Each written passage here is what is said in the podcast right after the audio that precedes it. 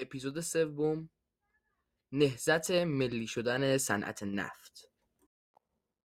ملی شدن صنعت نفت لایحه‌ای بود که در 29 اسفند ماه سال 1329 هجری شمسی در کشور ایران توسط مجلس شورای ملی به تصویب رسید و به موجب آن صنعت نفت ملی شد.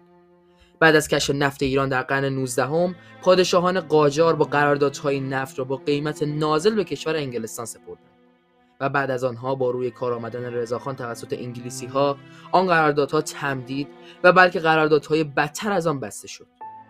و به موجب آن قراردادها اختیار کامل نفت دست انگلیسی ها قرار گرفت. یکی از این قراردادها قرارداد دارسی بود.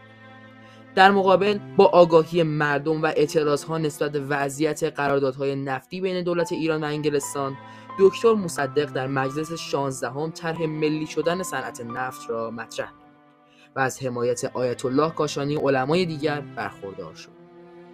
در نهایت لایحه ملی شدن صنعت نفت در 29 اسفند ماه سال 1329 در مجلس به تصویب رسید. دکتر مصدق در سال 1330 نخست وزیر شد.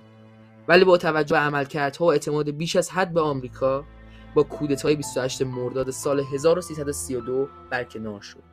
و سرلشکر فضلالله زاهدی روی کار آمده و بستن قراردادهای نفتی با انگلستان و آمریکا عملا آثار نهضت ملی شدن نفت را از بین برد و به گونه ملی شدن صنعت نفت به پایان رسید.